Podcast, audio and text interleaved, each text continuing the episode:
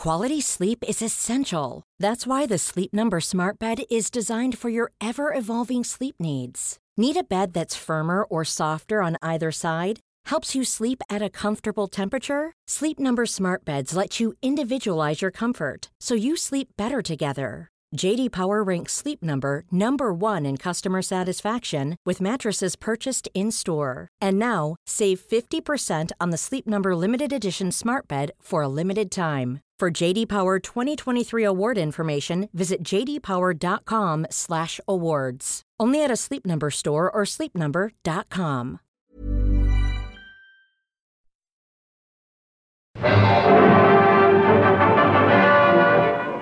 The threat is known.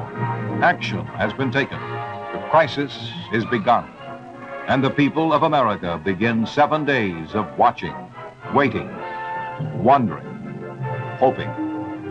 The Cold War was an era of secrets, and only the superpowers could discover the biggest ones. This government, as promised, has maintained the closest surveillance of the Soviet military buildup on the island of Cuba.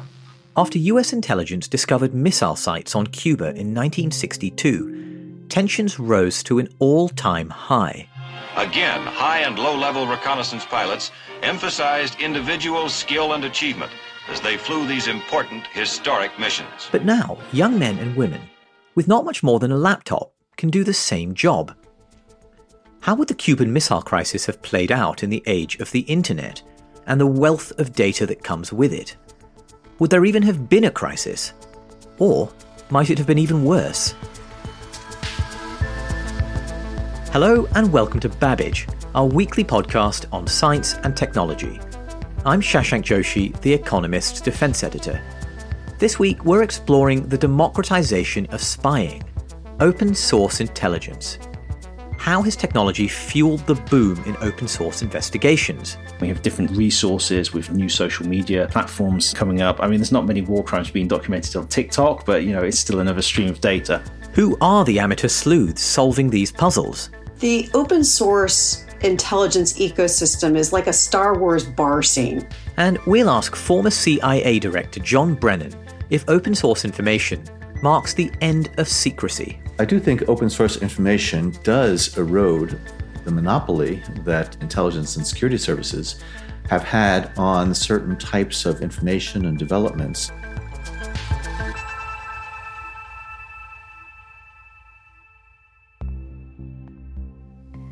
Over the last two decades, the field of open source intelligence has gone from a handful of curious individuals scouring newly available satellite imagery on the web to a powerful global force.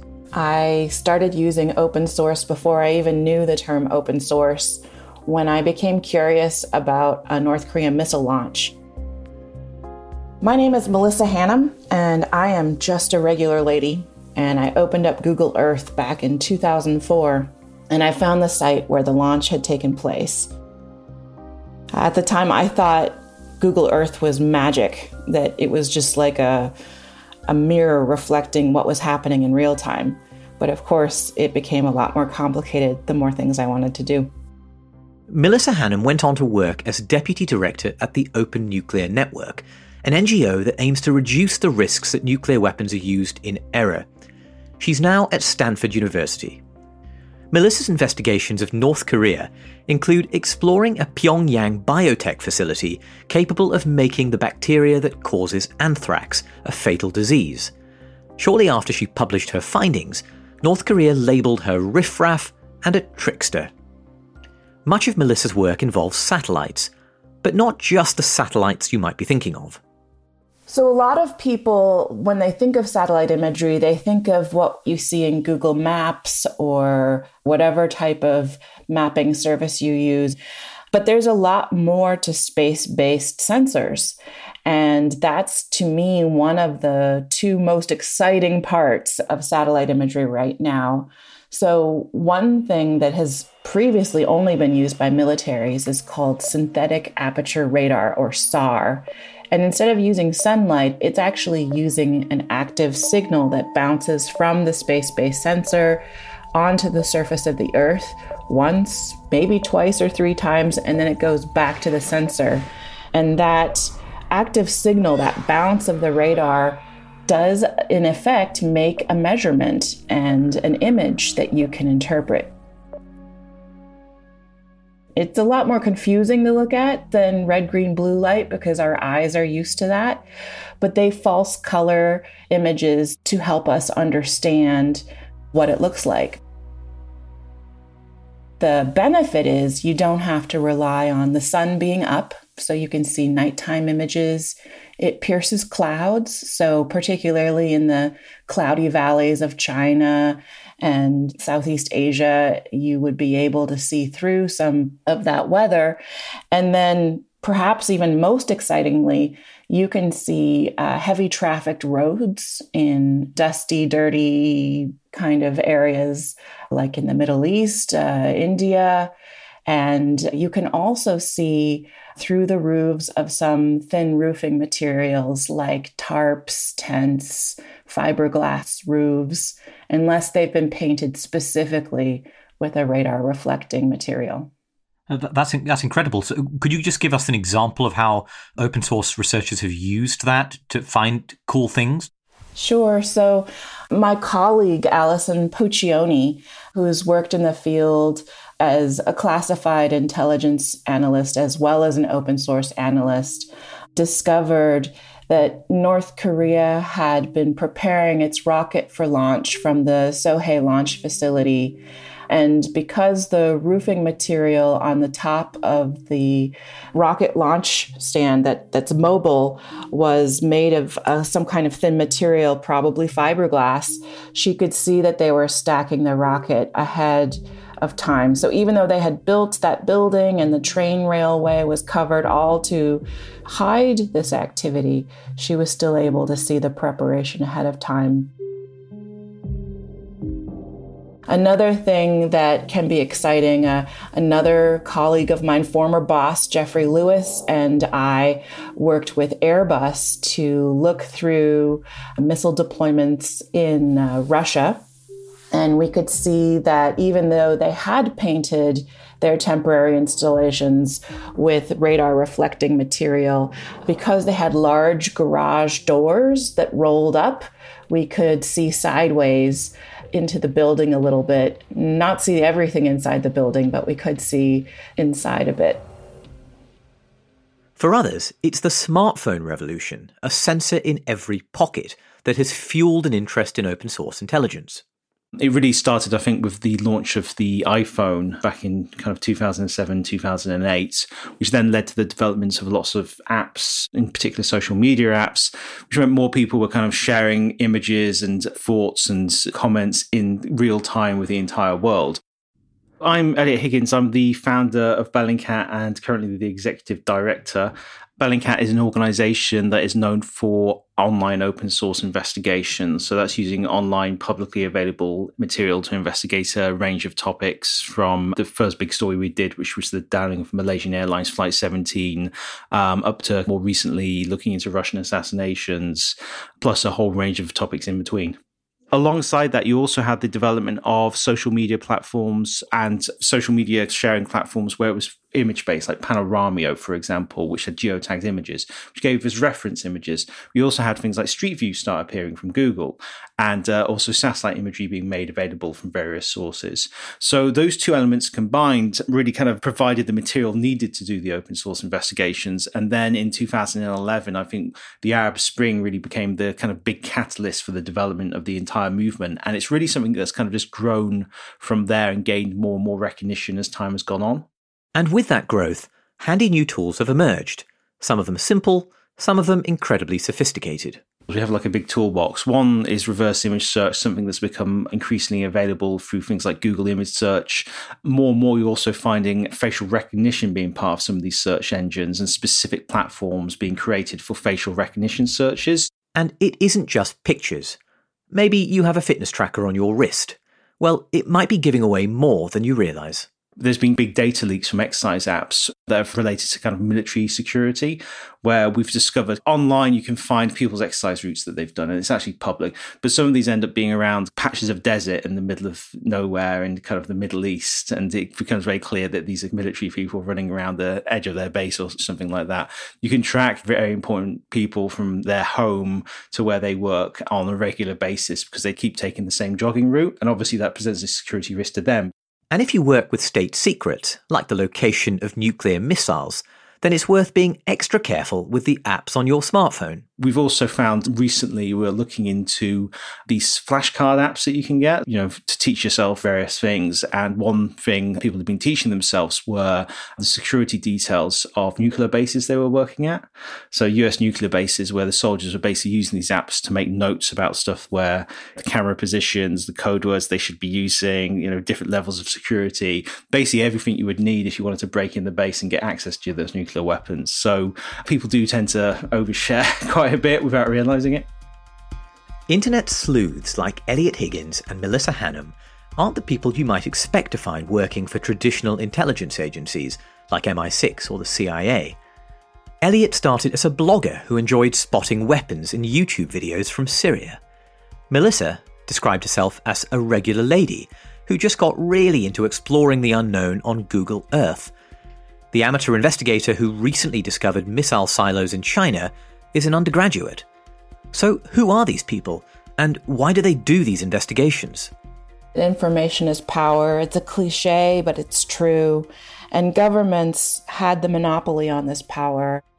But the real takeaway to me is that the world is becoming more transparent. And I think companies, governments all have to take note that there are citizen scientists who can verify with real time evidence, be it from a satellite or from ground photos or even trading on stock markets or other types of data that your story needs to check out now. You have to be accountable to the public. And in modern democracies, that's a great thing.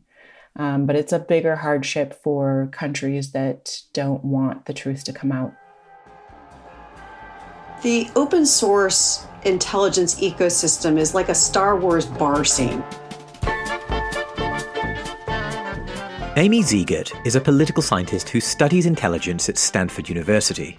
It's filled with everybody you can think of volunteers, profiteers, amateurs, experts, activists, hobbyists, truth seekers, and deception peddlers. So anybody can play in this space. This makes open source intelligence amazingly democratic, but there are also risks associated with amateurs doing all the investigating. One of the things we often see in this world is that people think that they can read satellite imagery very easily. It turns out understanding what's in an image when it's taken from overhead is really an art form and it requires extensive training. So errors are pretty easy to generate in the open source intelligence world. And of course, no one gets fired if they make a mistake because most people in this world are volunteers. That's very different if you're in the US government. There are some famous examples of mistakes like this in recent memory. After the Boston Marathon bombings in 2013, the open source community scoured the web to find the perpetrators. After the Boston Marathon bombing, for example, uh, many people online wanted to help crack the case and figure out who was responsible. And they wrongly accused a number of people. So it became sort of a vigilante mob online, pointing fingers at people who turned out to be completely innocent recently we've seen with the community that kind of grew around the January 6th violence in Washington, D.C. Eliot Higgins again. That was a group that some of the work they did was really good and actually seems to have been quite essential for the FBI and law enforcement to identify some of the suspects. But there have been, again, misidentifications in that. Eliot Higgins is all too aware of the risk of misidentification, and his organisation, Bellingcat, takes measures to avoid this we like to use crowdsourcing at Bellingcat. We like to use our big audience to ask them a question, you know, what is this object or, you know, where is this location? But that only really works well with a large audience when you're asking quite straightforward questions, like, you know, can you identify this object, as we do with the uh, Europol Tracing Objects Stop Child Abuse campaign, where Europol have asked the public to identify objects from child abuse imagery, and we've kind of amplified that and done some of the work on that ourselves. But if you start giving a complex problem to a lot of people, that's when you start having kind of the groupthink start happening, and people make wrong assumptions, and you have people who are inexperienced dealing with something that's complicated. So for us, when we're dealing with something that's complicated like that, we keep it in a much smaller team and more internally. Perhaps an underlying limitation to open source intelligence is the expectation that techniques like this will solve a crime. Usually they won't, but they are a useful tool what you do with open source investigation is you're saying, based off the information that's available, this is our best understanding of what's happened, and these are where we have gaps in our knowledge. And you can be very clear and transparent about that. And the hope is then as well that other people will see that, the detail you've provided, the links to the videos, the evidence, and they can actually take that and use that for their own work and develop it even further. Coming up, what impact do open source investigations have on the intelligence community? Do they have the power to change statecraft for good?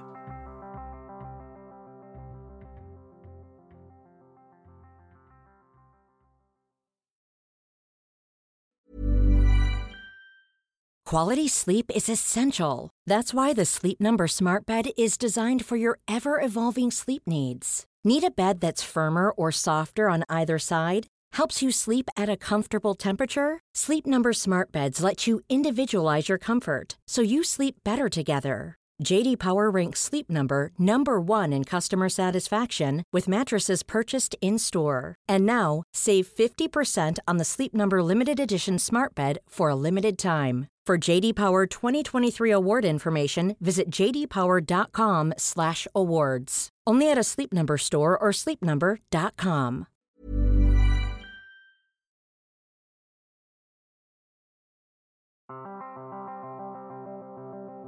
Open source intelligence has been a part of intelligence forever. Amy Zegart again. In the Cold War, roughly 80% of information in a typical intelligence report actually came from open information, not secrets. And so the value that intelligence agencies have historically played is marrying that open source intelligence with the documents stolen from the prime minister's safe or the intercepted telephone communication. But what's happened today is that open source intelligence is now foundational. It's not just that you sprinkle it on top. And because there's so much data, tools that can sift through vast reams of information like artificial intelligence algorithms are much more valuable than they used to be before.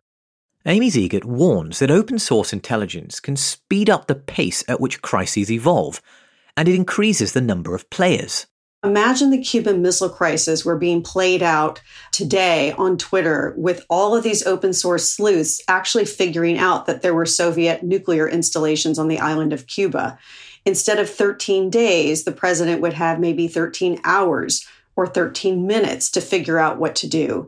And so it reduces the maneuverability of both sides in a conflict if information is fully transparent.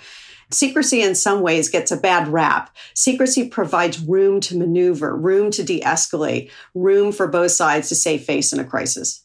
The Cuban Missile Crisis of 1962 was essentially resolved because very few people knew the facts. The Soviet Union agreed to remove its missiles on Cuba if America also removed its own missiles from Turkey. And America insisted that that be kept secret.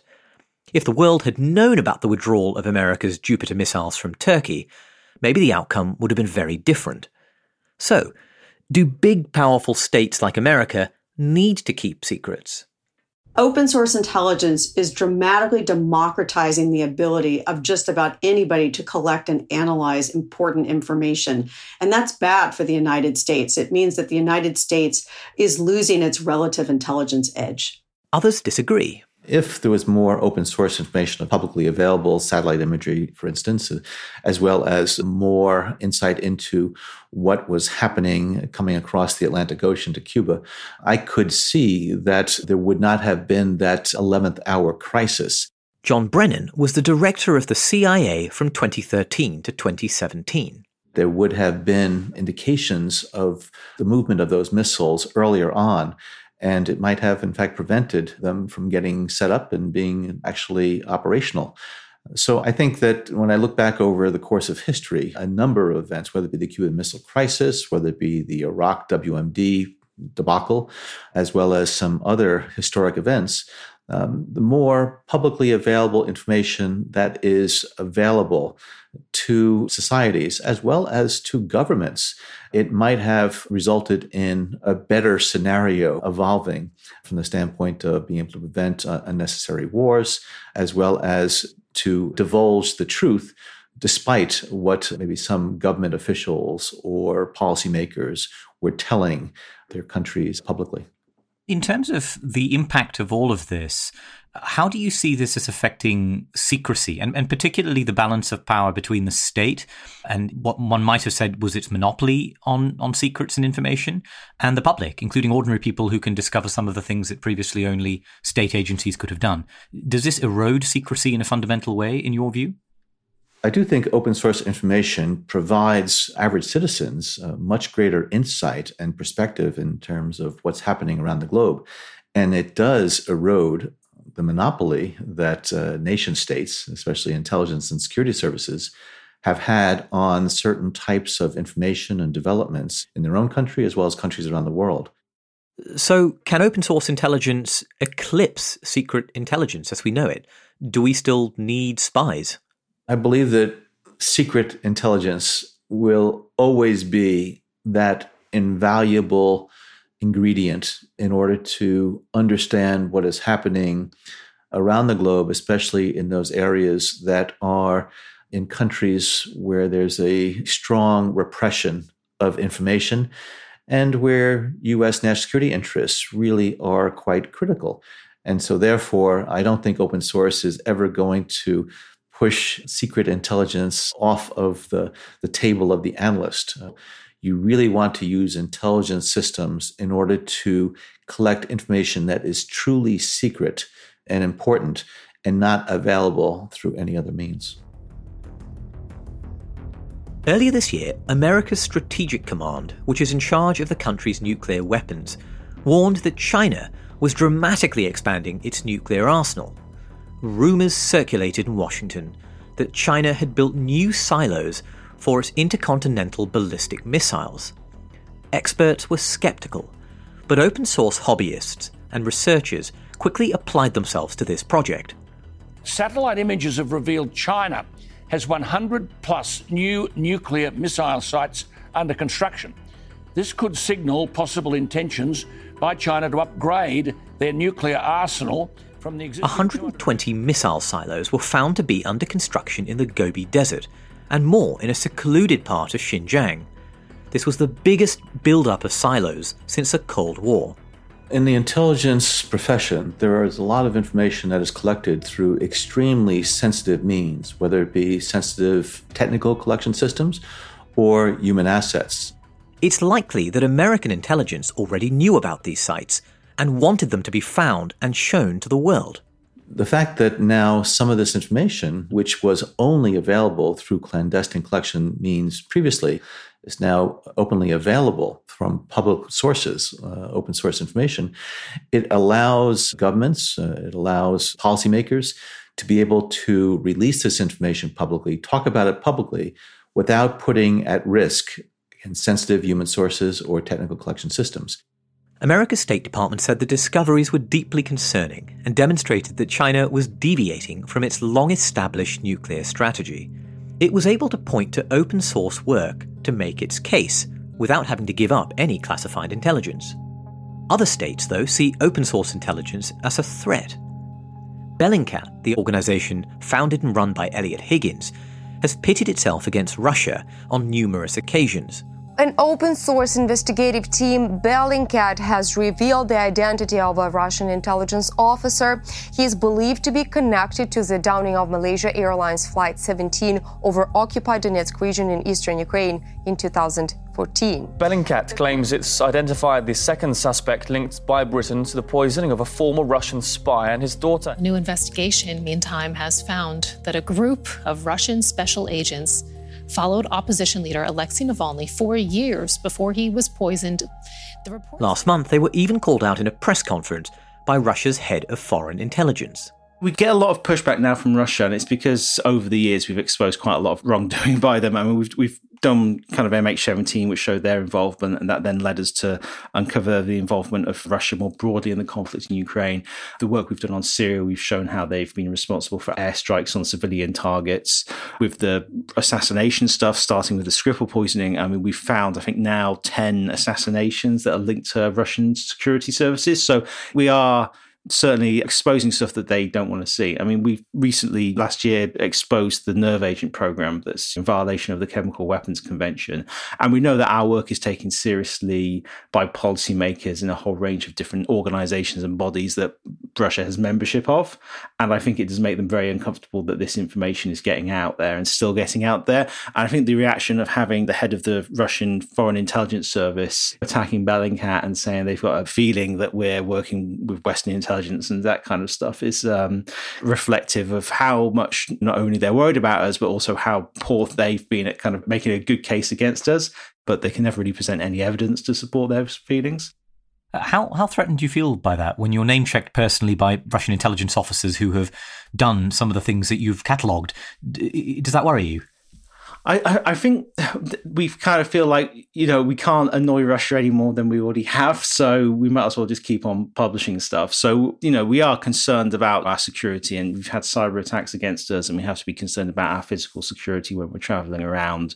But we don't let it rule our life. We aren't like hiding indoors and we are hiding indoors because of coronavirus, but not because of the uh, Russian assassins. But it's like if I travel now, if I go to a hotel, I won't eat food in the hotel just in case because I don't know who's working there. So I'll go to the kind of local supermarket and just buy some really rubbish sandwiches to eat in the hotel rather than whatever's on the room service menu.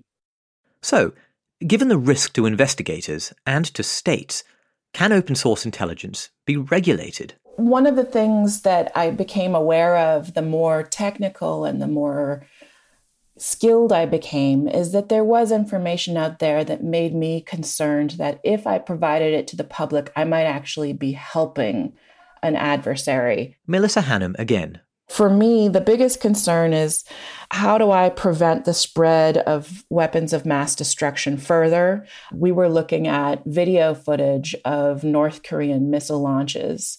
And by slowing down the playback and looking at it, we were able to see some details that could perhaps explain why the missile kept failing.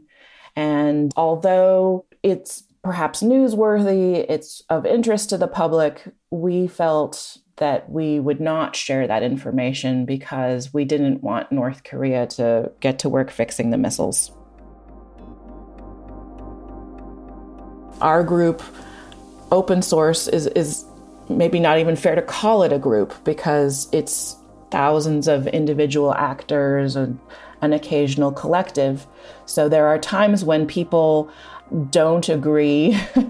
and what I would be very much interested in is creating a kind of code of ethics, a standard by which open source analysts can work, much like investigative journalists, for example.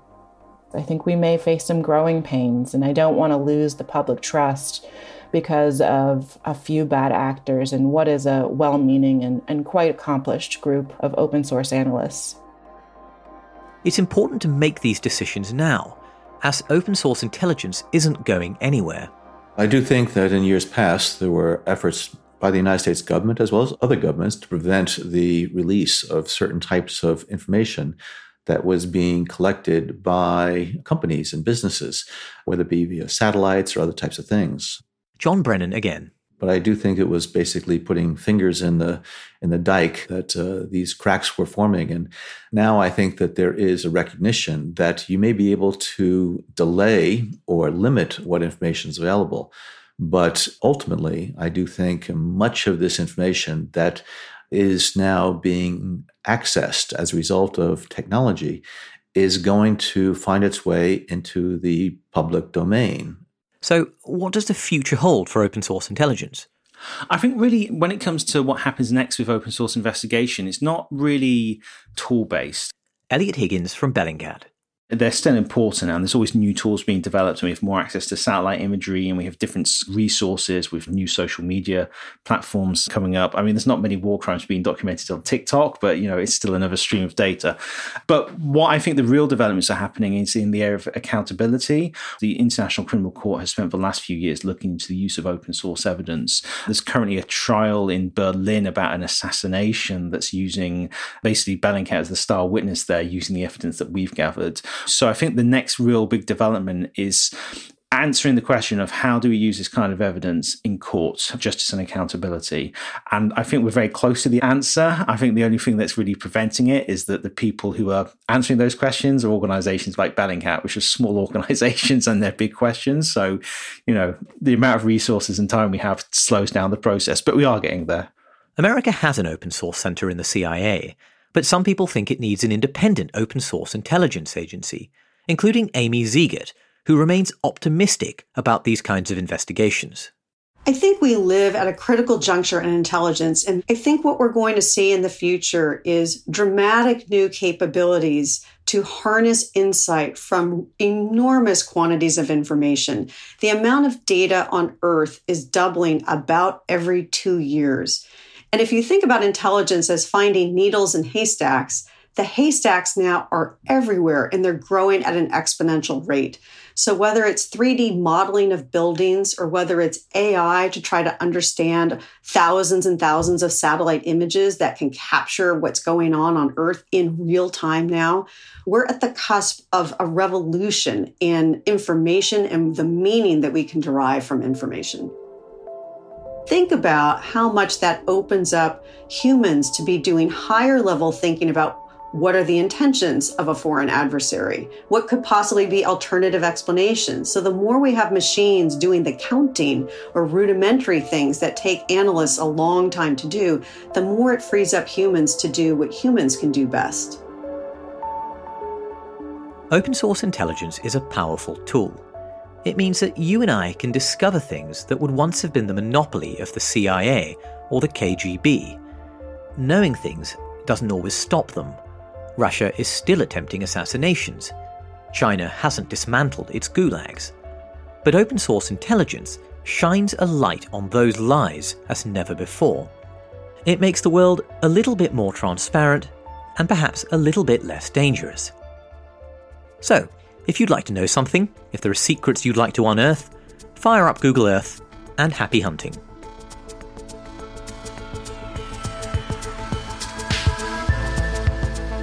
Our thanks to Melissa Hanham, Eliot Higgins, Amy Zegart, and John Brennan. And thank you for listening to Babbage. To read my cover briefing in full, subscribe to The Economist. Just go to economist.com slash podcast offer for your best introductory offer. The producers are Jason Hoskin and Amika Shortino Nolan. The assistant producer is Abisoye Oshindairo. Sound design was by Nico Rofast and Carla Patella. Sandra Shmueli is the programme's editor. I'm Shashank Joshi, and in London, this is The Economist.